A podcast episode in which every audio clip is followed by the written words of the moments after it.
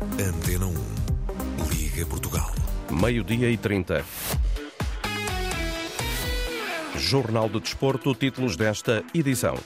Sporting com vários ausentes de peso para defrontar o Young Boys. Neste jornal ficamos a conhecer o adversário dos Leões na Liga Europa. Luís Castro, antigo técnico do Benfica, explica aquilo que vale o Toulouse. Francisco J. Marques atira-se à arbitragem. Esta tarde ficamos a conhecer as finalistas da Taça da Liga Feminina. Já está na estrada a volta ao Algarve em bicicleta, ainda ao futebol de praia, a natação e o basquetebol. Começa então o Jornal de Desporto. A edição é de João Gomes Dias. É já amanhã que o Sporting vai a jogo diante do campeão da Suíça. Os Leões jogam em Berna a partir das 5h45 da tarde na primeira mão do play-off de acesso aos oitavos de final da Liga Europa. O conjunto às ordens de Ruben Amorim vai encontrar na capital helvética um relevado sintético pouco convencional que tem sido uma das armas do Young Boys. Quem o diz aqui na Antena 1 é Ricardo Dionísio. O português que treina o Lausanne da Liga Suíça alerta para as dificuldades criadas pelo terreno de jogo não são os típicos sintéticos que nós estamos acostumados em, em, Portugal, não é? que são bem tratados, alguns deles, em que o pelo é, é, um sintético muito rápido, em que muitas das vezes o jogo do próprio Young Boys passa muito por desviarem as bolas e não muitos toques, ou seja, jogam de primeira eh, nas, nas zonas de pressão é uma equipa que está muito bem trabalhada para jogar em casa. Escutado pelo jornalista Paulo Sérgio, Ricardo Dionísio faz um raio-x ao campeão da Suíça. Não tem qualquer dúvida,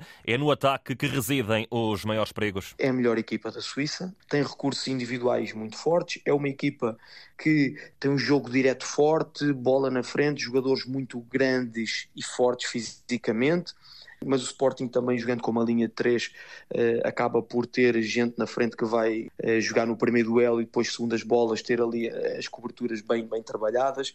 Tem muito jogo exterior, laterais muito ofensivos, com os extremos muito abertos, o que provoca sempre situações dois contra um, muitas vezes contra os laterais adversários.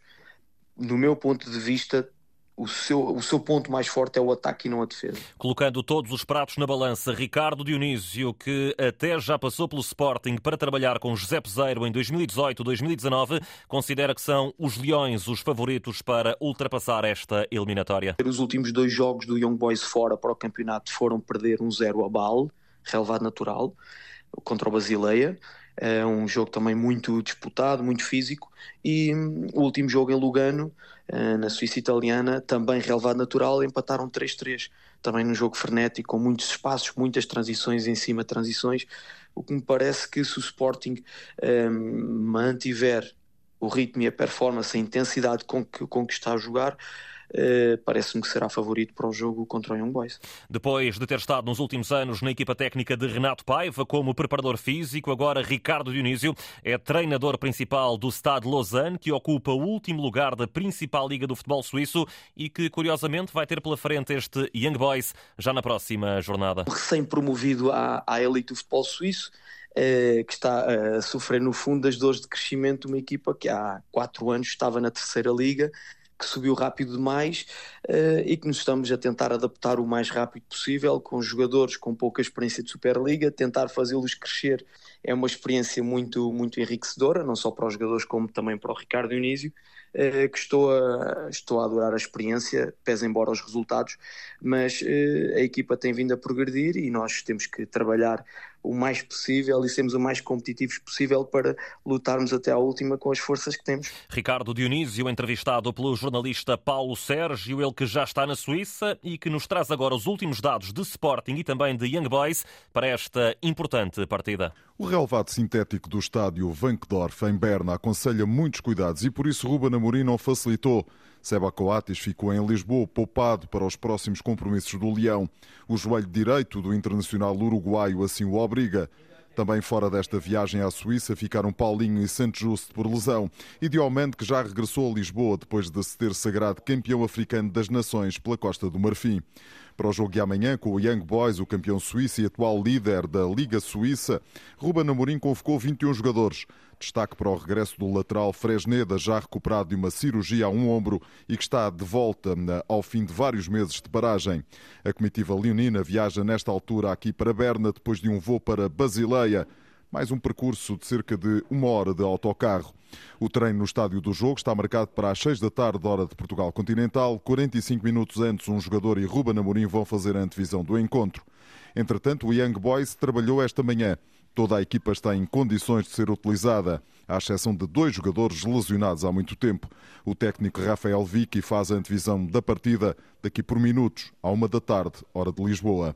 Em Berna, apesar do frio, estão 10 graus nesta altura, está um dia lindo com céu azul e sol. São esperados muitos adeptos do Sporting que vão viajar de toda a Europa Central para assistir este jogo da primeira mão dos playoffs de acesso aos oitavos de final da Liga Europa. Paulo Sérgio na Suíça, ele que amanhã vai relatar esse Young Boys Sporting marcado para as 5h45 da tarde. Também amanhã, mas às 8 da noite, o Benfica recebe o Toulouse no Estádio da Luz. Franceses que chegam a Lisboa depois de mais uma derrota no campeonato e que deixou a equipa num perigoso 14 lugar com apenas um ponto a maior do que a linha de água. Para melhor percebermos aquilo que o Toulouse pode apresentar neste encontro, a Antena 1 esteve à conversa com Luís Castro, o antigo técnico dos Júniores e da equipa B do Benfica, está agora em França ao serviço do Dunkerque? Na Liga Europa tem feito tem feito bons resultados e penso que principalmente a mentalidade e espírito da equipa é outro.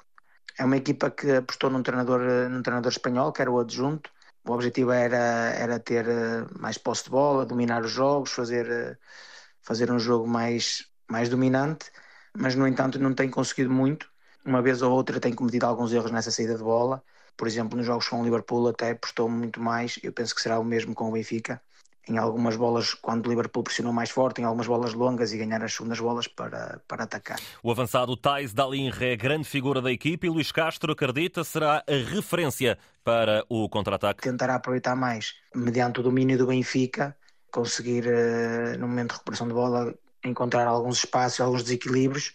É mais por aí que tem feito a diferença na, na Liga Europa até, e penso que eles terão, tentarão aproveitar por aí, sempre que o Benfica tiver algum espaço na perda de bola, tentar aproveitar esses espaços. Escutado pelo jornalista João Correia, Luís Castro também explica quais os pontos fracos deste Toulouse. A lentidão da linha defensiva não é uma linha defensiva muito rápida.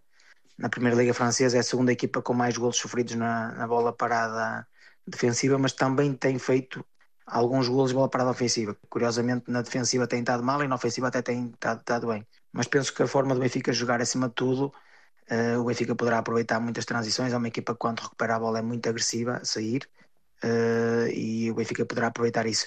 O Dunkerque está apenas no 17º lugar da segunda Liga Francesa, mas os últimos resultados têm sido francamente bons para este conjunto orientado por Luís Castro. Paragem para o, o mercado de inverno e também alguns ajustes que fizemos aqui no plantel no mercado de inverno melhoraram o grupo, a equipa está mais confiante, os resultados em 2024 têm sido excelentes. No ano 2024, na segunda volta do campeonato, somos o primeiro classificado da, da segunda Liga. Não podemos embandeirar em arco, não podemos pensar que está tudo feito feito porque temos equipas com, com orçamentos muito mais altos que o nosso e temos que fazer jogo a jogo, dar tudo o máximo, mas agora sem dúvida nenhuma que 2024 está a ser um, está a ser um, um ano bom.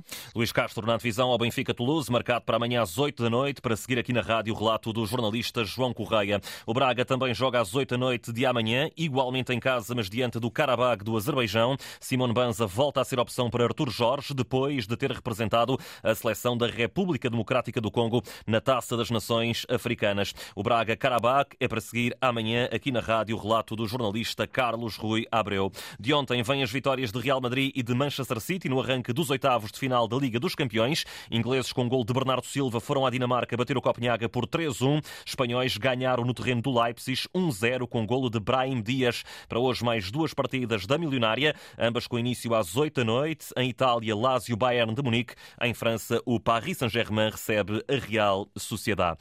Francisco J. Marques diz que o Porto não jogou bem em Aroca, mas também considera que a derrota por 3-2 fica manchada pelos erros da equipa de arbitragem liderada por Nuno Almeida. O Porto foi muito prejudicado, diz o diretor de comunicação dos Dragões. Quando se sofrem três golos, não se jogou bem. Não é isso que está em causa agora. O não jogar bem, e acontece a todas as equipas no mundo, o não jogar bem não abre o caminho a ser-se prejudicado pela arbitragem. E, objetivamente, o Futebol Porto foi prejudicado pela arbitragem. Foi muito ou pouco? Foi muito. J. Marques queixa-se em concreto de dois penaltis que ficaram por marcar. O lance do Galeno é muito visível e o lance do Tony Martínez deveria também ser visível através da quantidade de câmaras e de imagens que há no, no, no, no, no Estado. Tudo somado, J. Marques diz que os dragões são constantemente prejudicados pelo VAR e deixa no ar a ideia de que há adeptos do próprio Futebol Clube do Porto sem consciência desta situação? Pelos vistos, esta época, neste campeonato, o videoárbitro serve para prejudicar o Futebol Clube Porto, porque é disso que se trata. Passa-se um pano sobre as coisas e finge-se que elas não, não aconteceram, que é a forma de na opinião pública, inclusivamente na, na opinião pública do Futebol Clube Porto, mesmo entre os nossos adeptos, cria-se a ideia de que nós somos uns tolinhos que estamos-nos a queixar de nada. Francisco J. Marques, ontem à noite no Porto Canal. Ora, ainda na sequência do encontro em Aroca, Nuno Lobo, um dos candidatos à presidência do Porto, pede uma reunião de urgência com Pinto da Costa e André Vilas Boas para juntos, diz, tomarem uma posição sobre aquilo que diz ser uma dualidade de critérios por parte das equipas de arbitragem.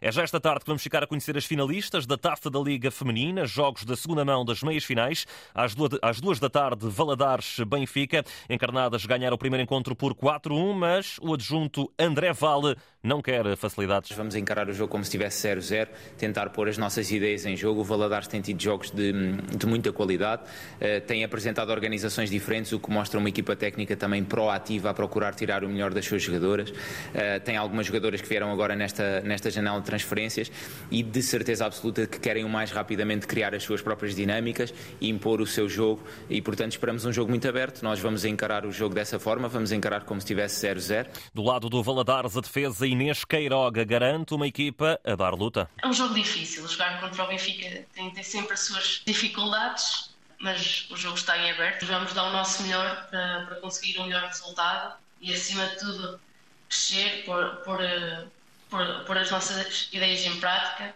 e, e, vamos jogar o jogo pelo jogo. Também para hoje, mas às quatro da tarde, o Sporting de Mariana Cabral recebe o Racing Power, vantagem de 1-0 para as Leoas. Ainda assim, a treinadora das Verde e Brancas quer entrar bem para evitar qualquer sobressalto. O Racing Power tem uma equipa de muita qualidade, tem demonstrado isso nos últimos jogos que tem, que tem feito.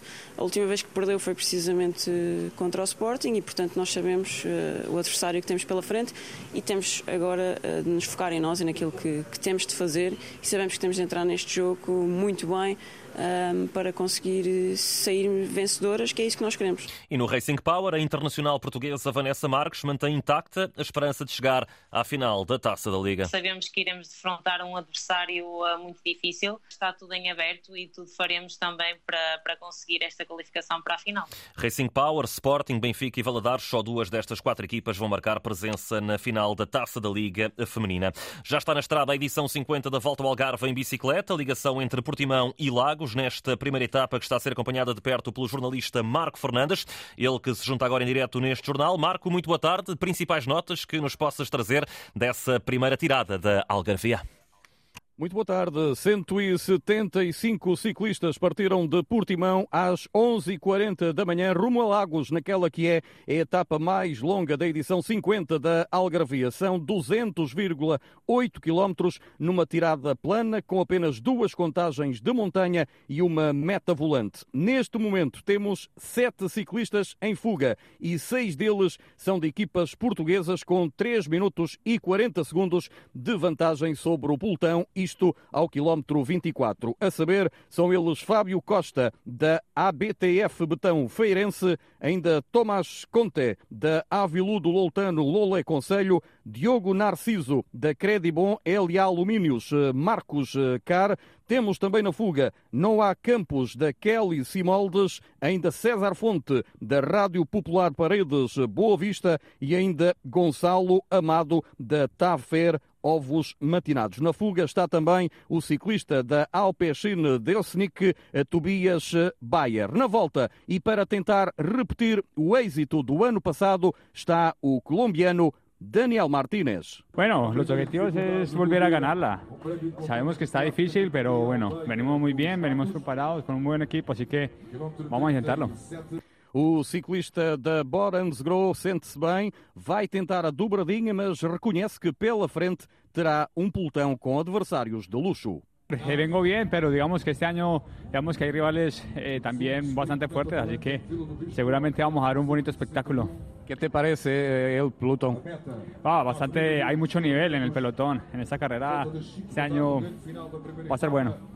A chegada a Lago João está prevista para pouco depois das 16h30 e prevê-se que seja ao sprint que se encontre o primeiro líder da Algarvia. Tudo para acompanhar até ao próximo domingo com o Marco Fernandes os quilómetros nos próximos dias da Algarvia aqui na Antena 1. A Seleção Nacional de Futebol de Praia continua a preparar a estreia no Campeonato do Mundo. O primeiro jogo sexta-feira com o México no Dubai.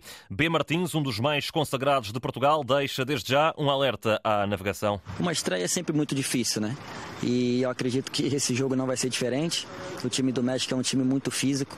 Então acredito que vamos ter que ter muita inteligência, posse de bola para conseguir a vitória.